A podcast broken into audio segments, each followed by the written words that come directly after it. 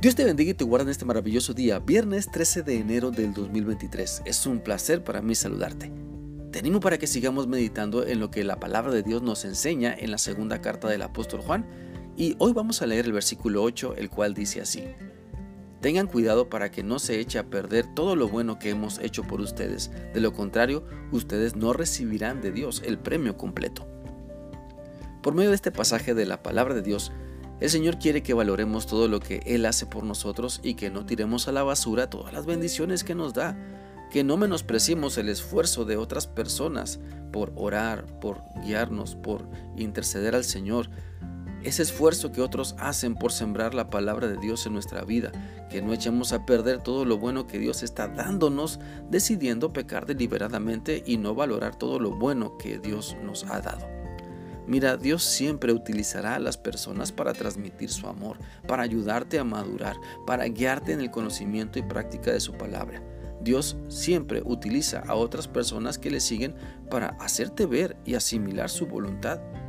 Claro que es importante que vayas y busques a Dios, es importante tu relación personal con Dios, donde leas y estudies su palabra, donde ores y alabes a Dios, pero también debes reconocer que en todos los aspectos de la vida necesitamos la ayuda de otras personas y en lo espiritual también necesitamos humildad para pedir ayuda para dejarnos enseñar, para dejarnos guiar por otras personas que comparten nuestra fe y que Dios quiere utilizar para bendecir nuestra vida y en muchos aspectos.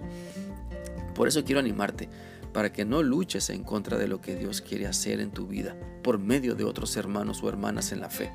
No te pongas a la defensiva cuando Dios te ha mostrado cosas importantes en tu vida que debes cambiar o que debes ajustar para madurar. Y ten en cuenta que muchas veces el Señor va a utilizar personas para hacerte ver lo que debes hacer. Utilizará a quien, o, o quizá a quien menos esperas para hacerte notar que puedes crecer y dejarte transformar más y mejor por Cristo. Por lo tanto, si Cristo nos ha limpiado de nuestros pecados cuando nos arrepentimos de ellos y le pedimos perdón, hagamos todo lo posible para mantenernos limpios y no echemos a perder lo que Él hace por nosotros.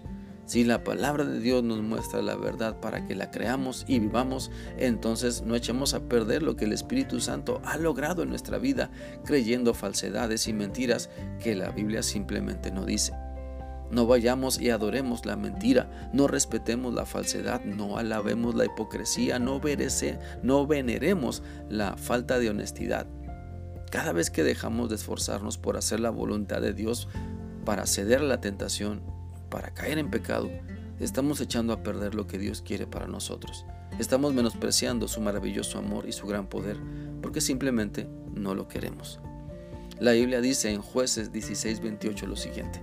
Entonces clamó Sansón a Jehová y dijo, Señor Jehová, acuérdate ahora de mí y fortaléceme. Te ruego solamente esta vez, oh Dios, para que de una vez tome, eh, para que de una vez acabe con los filisteos por mis dos ojos. Mira, Sansón se dio cuenta de su error y se arrepintió, confesó su pecado y Dios le escuchó. Sansón echó a perder mucho de su relación con Dios junto con el don de la fuerza que Dios le había dado.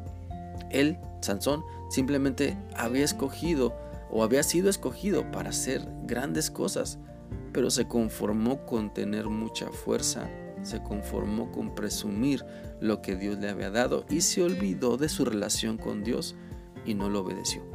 Y sabes, también tú y yo estamos destinados para ser usados por Dios.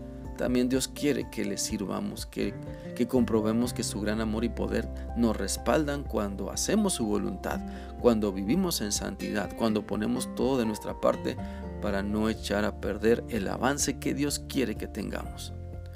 Por eso te animo a reflexionar en que necesitamos más de Dios en nuestra vida para no echar a perder nuestra vida, para no echar a perder nuestro matrimonio, para no echar a perder a la familia ni el ministerio que Dios nos ha dado, ni tus estudios, ni tu trabajo. No eches a perder lo que Dios te da, no eches a perder lo que tus padres o familia te dan.